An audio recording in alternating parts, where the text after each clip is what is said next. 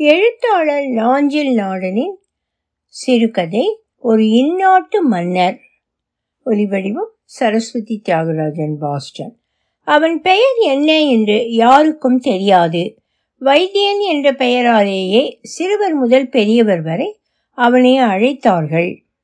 ஒருவேளை வாக்காளர் பட்டியலில் பார்த்தால் தெரியலாம் அவன் பெயரை கண்டுபிடிக்கும் சிரமம் மேற்கொள்ளாமல் செத்துப்போன கொம்பையா தேவர் சார்பிலோ அல்லது நாடு விட்டு போன நல்ல தம்பி கோனார் சார்பிலோதான் அவன் ஓட்டு போட்டிருக்கிறான். ஆனால் இப்போது ஊராட்சி தலைவர் தேர்தலில் இது சாத்தியமில்லை. உருளை சின்னமுடைய உமையொரு பாகன் பிள்ளையும் பூசணிக்காய் சின்னம் பெற்ற பூதலிங்கம் பிள்ளையும் உள்ளூர்காரர்கள். எனவே கள்ள ஓட்டு போட அதுவும் எல்லோருக்கும் தெரிந்த அவனை கொண்டு யாரும் துணியவில்லை. தேர்தல் சந்தடிகளில் ஊரே அல்லோல கல்லோலப்படும் வேளையில்தான் ஒரு புறவெட்டாகி போனதில் வைத்தியனுக்கு மிகுந்த மன வருத்தம் உண்டு. இதுவரை இல்லாமல் தன் ஜனநாயக உரிமை புறக்கணிக்கப்படுவதில் ஒரு எரிச்சல். ஒரு வாக்கு இப்படி அர்த்தமற்று வீணாவதில் இரண்டு கட்சிக்காரர்களுக்கும் ஏமாற்றம்தான். அவன் பெயர் என்ன என்று கேட்டு தெரிந்து கொள்ளலாம் என்றால் அவன் வயதுடையவர்கள் யாரும் உயிரோடு இல்லை. இப்போது ராஜாங்கம் நடத்தும் தானமானக்காரர்களுக்கு பிறந்த மொழியெழுத்தவனே வைத்தியன்தான். எனவே அவர்களுக்கு தெரிந்திருக்க வாய்ப்பில்லை. அவன் பெயரை தெரிந்து கொள்ள வேண்டும் என்கிற விளையாட்டுத்தனமான ஆர்வத்தோடு அவனிடமே கேட்கலாம் என்றாலும் அதெல்லாம் இப்போ என்னத்துக்கு போத்தே என் பேரில் எடவாடா முடிக்க போறியோ? என்பதுதான் இதுவரை பதிலாக வந்திருக்கிறது.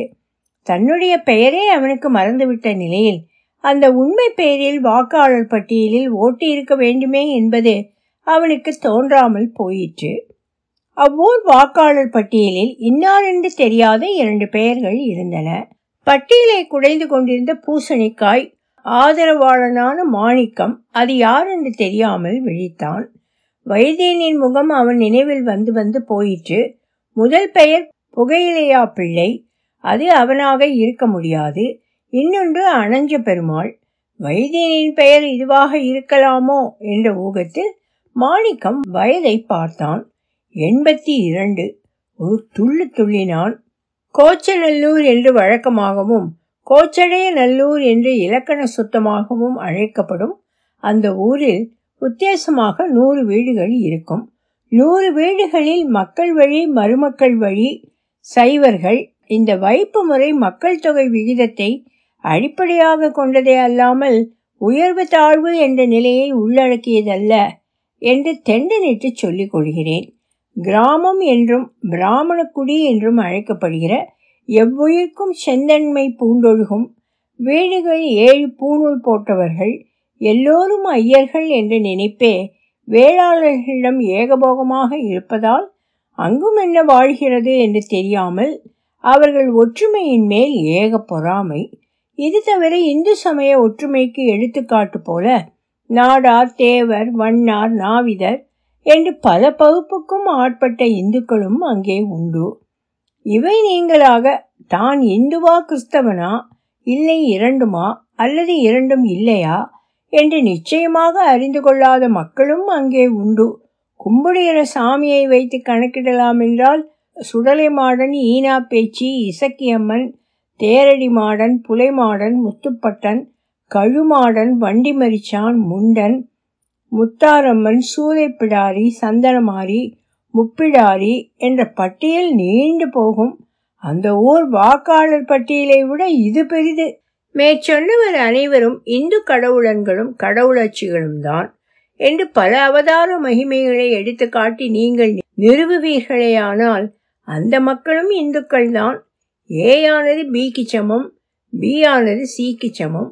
எனவே A is equal to C என்ற கணித விதியை இங்கே கையாண்டால் இவர்கள் இன்னின்ன கடவுளன் அல்லது கடவுளச்சியை வழிபடுகிறார்கள் அந்த கடவுளன்களும் கடவுளச்சிகளும் இந்துக்கள். எனவே இவர்களும் இந்துக்கள் என்று வல்லந்தமாக நிரூபித்து விடலாம்.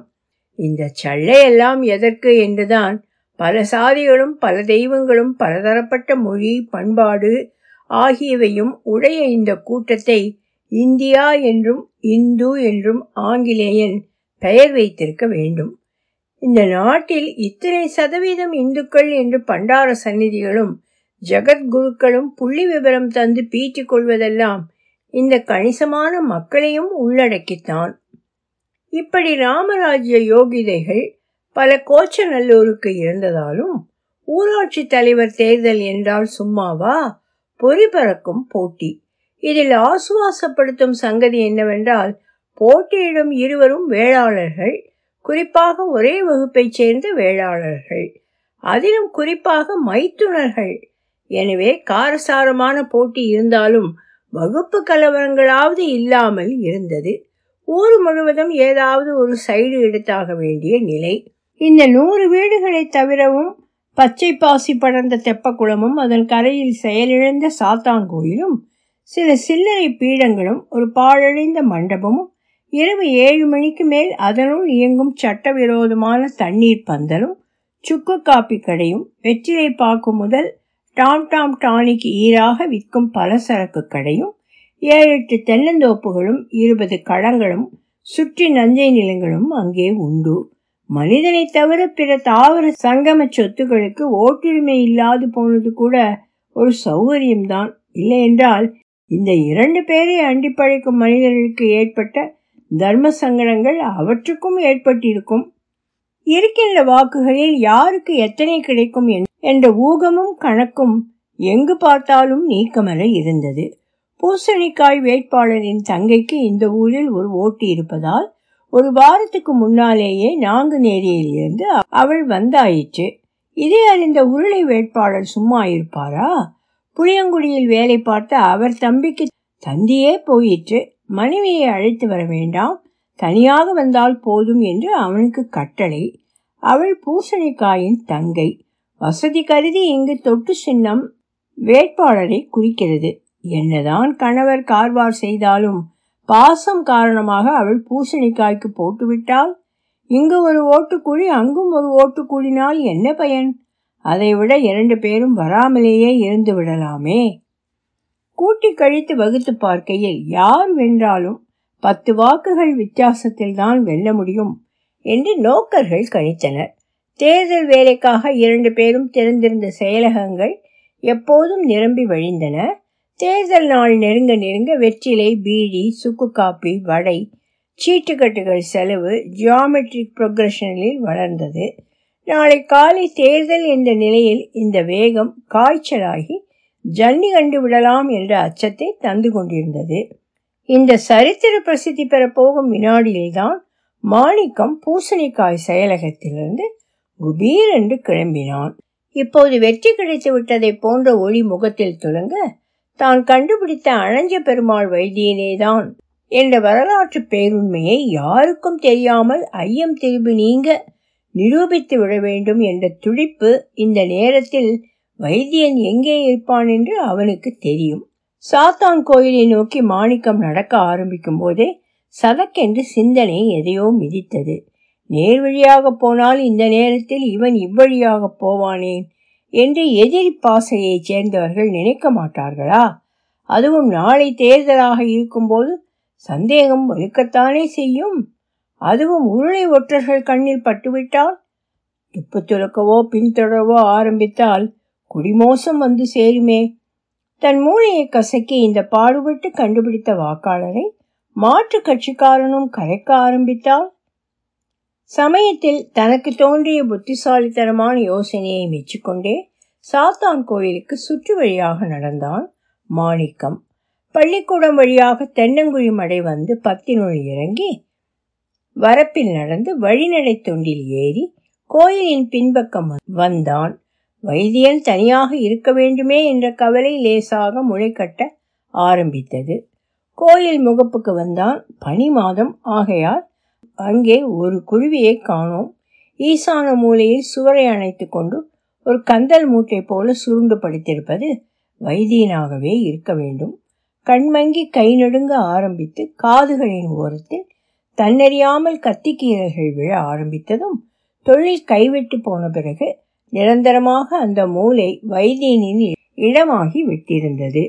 மணி ஒன்பதை தாண்டி விட்டதால் அவன் உறங்கி இருக்கவும் கூடும். ஆனால் சற்று நேரத்திற்கு ஒருமுறை நானும் இருக்கிறேன் என்று காட்டிக் கொண்டிருக்கும் ஈருமல் மூலையை நெருங்கி நின்று கொண்டு அங்குமிங்கும் பார்த்தான் மாணிக்கம். ஆள் நடமாட்டம் இல்லை. நாளை தேர்தல் என்ற மும்முரத்தில் ஊர் பரபரத்து கொண்டிருக்கும் போது இந்த ஒதுங்கிய மூலைக்கு யார் வரப்போகிறார்கள்? வைத்தியனை பார்த்து சன்னமாக குரல் கொடுத்தான். வைத்தியா? ஏ வைத்தியா? பதில் இல்லை. காதோடு அடைத்து மூடிக்கொண்டு படுத்திருப்பதால் கேட்டிருக்காது. அந்த மனித மூட்டையின் தோலை தொட்டு உலுக்கினான். அலறாமலும் புடைக்காமலும் எழுந்து உட்கார்ந்த அவன் நிதானமாக மாணிக்கத்தை பார்த்து திரு திருவென்று விழித்தான். ஏன் போத்தி? வீட்டில் யாராவது அவன் என்ன கேட்கிறான் என்பது மாணிக்கத்துக்கு புரிந்தது. மற்ற சமயமாக இருந்தால் இந்த கேள்விக்கு பதில் வேறு விதமாக இருக்கும். ஆனால் இன்று அந்த ஓட்டின் கனம் என்ன என்று அவனுக்கு தெரியும். ஆகையால் அமைதியாக சொன்னான். அதெல்லாம் ஒன்றும் இல்லை. உங்ககிட்ட ஒன்று கேட்கணும். வைத்தியனுக்கு நெஞ்சில் திகில் செல்லரித்தது. இந்த அர்த்தராத்திரியில் தன்னை எழுப்பி ஒன்று கேட்க வேண்டுமானால் உன் பேர் அனஞ்ச பெருமாளா? வைத்தியர் முகத்தில் ஒருவித பிரமிப்பு.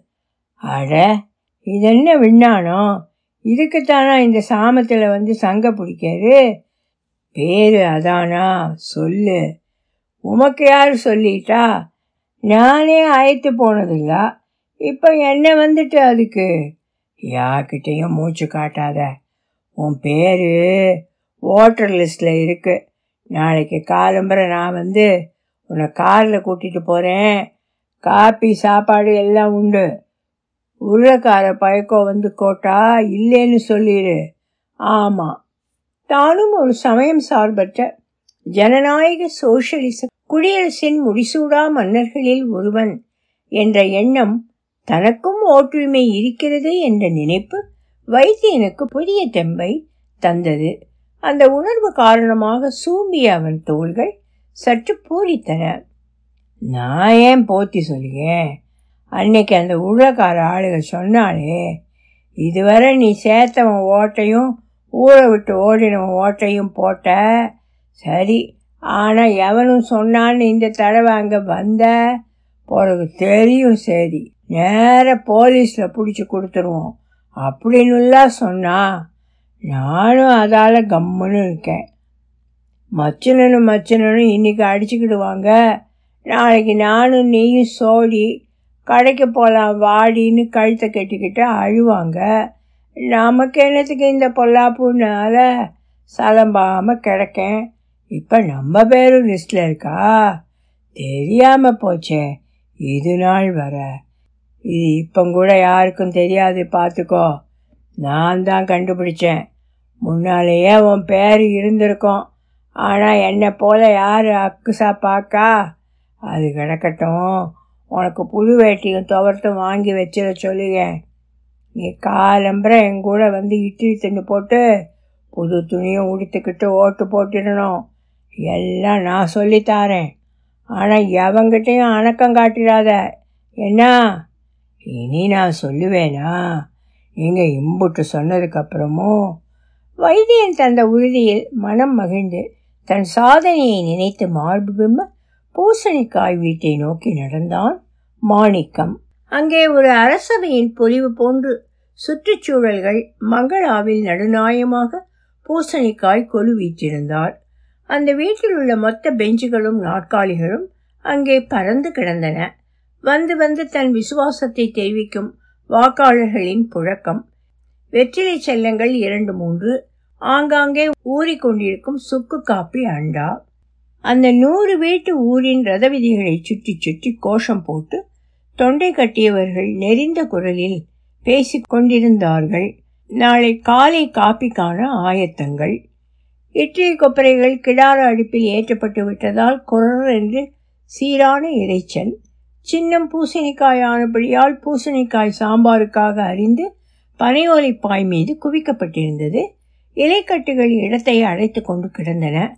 பாத்திர பண்ட வகைராக்களின் முனகல் செய்யத்தால் வீட்டுக்குள் பூசணிக்காய் பரிசாக விளம்புவதற்காக ஐந்து மூட்டைகள் சாய்ப்பில் அடுக்கி வைக்கப்பட்டிருந்தது. பூசணிக்காய் தோற்று போகும் என்று கருதி தோற்ற பிறகு தெருவில் போட்டு உடைப்பதற்காக உள்ளேயும் இரண்டு மூட்டைகள் வாங்கி பத்திரப்படுத்தி இருந்ததாக கேள்வி. ஆக கனக மூலம் சந்தையில் பூசணிக்காய்க்கு ஏக கிராக்கி அடுத்த முறை ஊராட்சி தேர்தலை கணக்காக்கி அதற்கு தோதாக மேலாய்ச்சி கோணம் முழுவதும் பூசணிக்கோடு போடப் போவதாக அவ்வூர் பண்ணையார் ஒருவர் தீர்மானித்திருப்பதாக தகவல். நாளை வாக்குச்சாவடி செல்வதற்காக ஏழு எட்டு வில் வண்டிகளும் இரண்டு வாடகை கார்களும் தயார். இதே ஏற்பாடுகளை உருளையும் செய்திருப்பார் என்று சொல்ல தேவையில்லை. ஒரே ஒரு அசௌகரியம்தான். அவர்கள் பூசணிக்காய் சாம்பார் வைப்பதைப் போல இவர்களால் ரோடு உருளையை சாம்பார் வைக்க முடியாது. அதில் ஒரு புத்திசாலி உருளை என்றால் உருளைக்கிழங்கையும் குறிக்கும் என்பதால் அதையே சாம்பார் வைக்கலாம் என்று சொன்னதன் பேரில் அவ்வாறே தீர்மானம் ஆயிற்று. இதில் ஒரு அதிசயம் என்னவென்றால் அங்கே மொத்த ஓட்டுகளே இருநூற்றி எழுபது. நூறு சதமான வாக்களிப்பு நடந்தாலும் இருநூற்றி எழுபது வாக்காளர்களுக்கு மொத்தம் பதினாறு வில்வண்டிகளும் நான்கு வாடகை கார்களும் அது மட்டுமல்ல வாக்கெடுப்பு நடக்கப் போகும் அரசினர் ஆரம்ப பள்ளி ஊரில் எந்த மூலையிலிருந்து நடந்தாலும் அரை பரலாங்கு தான் ஆனாலும் முடிசூடா மன்னர்களை நடத்தியா கொண்டு செல்வது மறுநாள் பொழுது கலகலப்பாக விடிந்தது. தானாக பழுக்காததை தள்ளி பழுக்க வைப்பது போன்றும் சூரியன் கிழக்கில் எழ சற்று தாமதித்திருந்ததால் கயிறு கட்டி இழுத்து கொண்டு வந்திருப்பார்கள். அவ்வளவு அவசரமும் பதட்டமும். ஆறு மணிக்கு பூசணிக்காயின் மகனும் மருமகளும் ஊரழைக்க வந்தார்கள். அதைத் தொடர்ந்து உருளையின் மகளும் மருமகனும் ஊரழைத்தார்கள். காலை காப்பிக்கான சன்னத்தங்கள் அதிகாலையிலேயே வைத்தியனை பாதுகாப்பான இடத்தில் கொண்டு வந்து வைத்து விட்டான் மாணிக்கம். அங்கேயே கிணற்று தோட்டத்தில் குளிக்கச் செய்து புதிய வேட்டியும் துவர்த்தும் உடுத்து வெந்நீர் பூசி ஒரே அலங்கரிப்பு. அவனுக்கே ஒரே புலகாங்கிதம். ஊராட்சி தேர்தல் மாதம் ஒரு முறை வந்தால் எப்படி இருக்கும் என்று அவன் எண்ணினான். பத்து மணிக்கு மேல் வாக்கெடுப்பு துரிதகதியில் நடைபெறலாயிற்று. டாக்ஸிகள் எழுப்பும் புழுதிப்படலம். வில் வண்டி காளைகள் குடங்குடமாக பீச்சி தெருக்களை மெழுகின. சைக்கிள் கூட நுழைந்திடாத முடுக்குகளிலெல்லாம் கார் நுழைந்து தேடி பிடித்து வாக்காளரை இழுத்தது. பெற்றோர்கள் ஓட்டு போட போகும்போது சிறுவர்களுக்கு காலை காப்பி பலகாரம் டாக்ஸி சவாரி சிலர் பிடிவாதமாக வில்வண்டியில் ஏற மறுத்து காரில் தான் போவேன் என்றார்கள். தேர்தல்கள் இல்லாவிட்டால் இதையெல்லாம் எப்படித்தான் அனுபவிப்பது? இரண்டு வேட்பாளர்களும் வாக்குச்சாவடியில் பிரசன்னமாயிருந்தார்கள். அவர்களின் பிரதிநிதிகள் இரண்டு வரிசைகளில் இது தவிர அரசாங்க அதிகாரிகளான பள்ளி ஆசிரியர்கள். கலவரம் வரலாம் என்று அஞ்சப்பட்டதால் இரண்டு போலீஸ்காரர்கள் கர்ம சிரத்தையோடு கண்காணித்து கொண்டிருந்தார்கள். லத்தியுடன் வெள்ளாளனுக்கு லத்தியே அதிகம் என்று துப்பாக்கி கொண்டு வரவில்லை. வைத்தியன் என்ற அழஞ்ச பெருமாளை பெருமாள் வாக்குச்சாவடி முன் காரில் கொண்டு வந்து இறக்கிய போது எல்லோர் கண்களும் நெற்றி மேல் ஏறின. வெள்ளையும் சொல்லையுமாக நீரணிந்து சைவநாயகனாக வந்து நின்ற அவனை அதிசயத்தோடு பார்த்தனர். நாரப்பய பிள்ளைக்கு என்ன தைரியம் இருந்தா இன்னைக்கு உள்ளூர் எலெக்ஷன்ல கள்ள ஓட்டு போட வரும். ம், வரட்டும். கருவினார் உருளை. மணி பன்னிரண்டரை ஆகிவிட்டதால் கூட்டம் குறைந்து விட்டது வைத்தியன் வந்து வரிசையில் நின்றபோது ஏழு எட்டு பேரே அவன் முன்னால் நின்றார்கள். அவன் பின்னால் ஓரிருவர் வந்து சேரவா? இல்லை சாப்பிட்ட பிறகு பார்த்து கொள்ளலாமா? என்று யோசனையில் தயங்கி நின்றனர். இரண்டு நிமிடங்கள் பொறுத்ததும் வரிசையை விட்டு விலகி வேகமாக வெளியே நடக்கத் தொடங்கினான் வைத்தியன். இவனுக்கு திடீரென என்ன வந்து விட்டது? என்று புருவக்கோட்டை உயர்த்தினார் பூசணிக்காய். என் எதிரில் எனக்கு விரோதமாக கள்ள ஓட்டு போட வந்துருவானாக்கும்? என்ற பாவனையில் மீசை மீது கை போட்டு இளக்காரத்துடன் பூசணிக்காயை பார்த்தார் உருளை. வரிசையிலிருந்து விலகிய வைத்தியனை பின்தொடர்ந்து ஓடிய மாணிக்கம் இரண்டு எட்டில் அவனை பிடித்து விட்டான். கேட்டு வானாலே என்ன கொள்ள இழக்கிட்டு உனக்கு? எங்க சுடுகாட்டுக்கா ஓடுக? அட சத்தம் போடாதேயும் போத்தி. நான் வந்துட்டேன். வைத்தியரின் குரலில் அவசரம். அதான் எங்க இளவெடுத்து போறேங்க? பிரி கலந்துட்டோ? இதையும் போத்தி ஒரு நிமிஷத்துல வந்துருங்க. ஓட்டு போட்டுக்கிட்டு எங்க வேணும்னாலும் ஒழிஞ்சு போயேங்க. அட என்னய்யா பெரிய சீன்றம் பிடிச்ச இளவாடா இருக்கு. காலம்புற முகத்தை கழுவுறதுக்குள்ள கூட்டியாந்தாச்சு. ஏழு எட்டு இட்லி வேற தின்னேன் வயசான காலத்தில் செமிக்கவா செய்யி. சித்த நின்றுக்கிடும் இன்னும் ஒரு எட்டில் போயிட்டு வந்திருக்கேன். வைத்தியன் குளத்தங்கரையோரம் போய் கால் கழுவி வருவதற்குள் உணவு இடைவேளைக்காக வாக்கெடுப்பு நிறுத்தி வைக்கப்பட்டிருந்தது. வைத்தியனே அங்கே காத்திருக்க சொன்னால் ஆபத்து என்று கருதி மீண்டும் காரில் ஏற்றி வீட்டுக்கு கொண்டு போய் சாப்பாடு போட்டு முதல் ஆளாக கொண்டு வந்து நிறுத்தினார்கள். சூரன்பாடு திருவிழாவில் முதலில் வருகின்ற சூரனைப் போல வைத்தியன் வீரவிழி விழித்தான். இடைவேளைக்கு பிறகு வாக்கெடுப்பு தொடங்கியது. கையில் வைத்திருந்த அனஞ்ச பெருமாள் சீட்டுடன் வாக்குச்சாவடியில் நுழைந்தான் வைத்தியன்.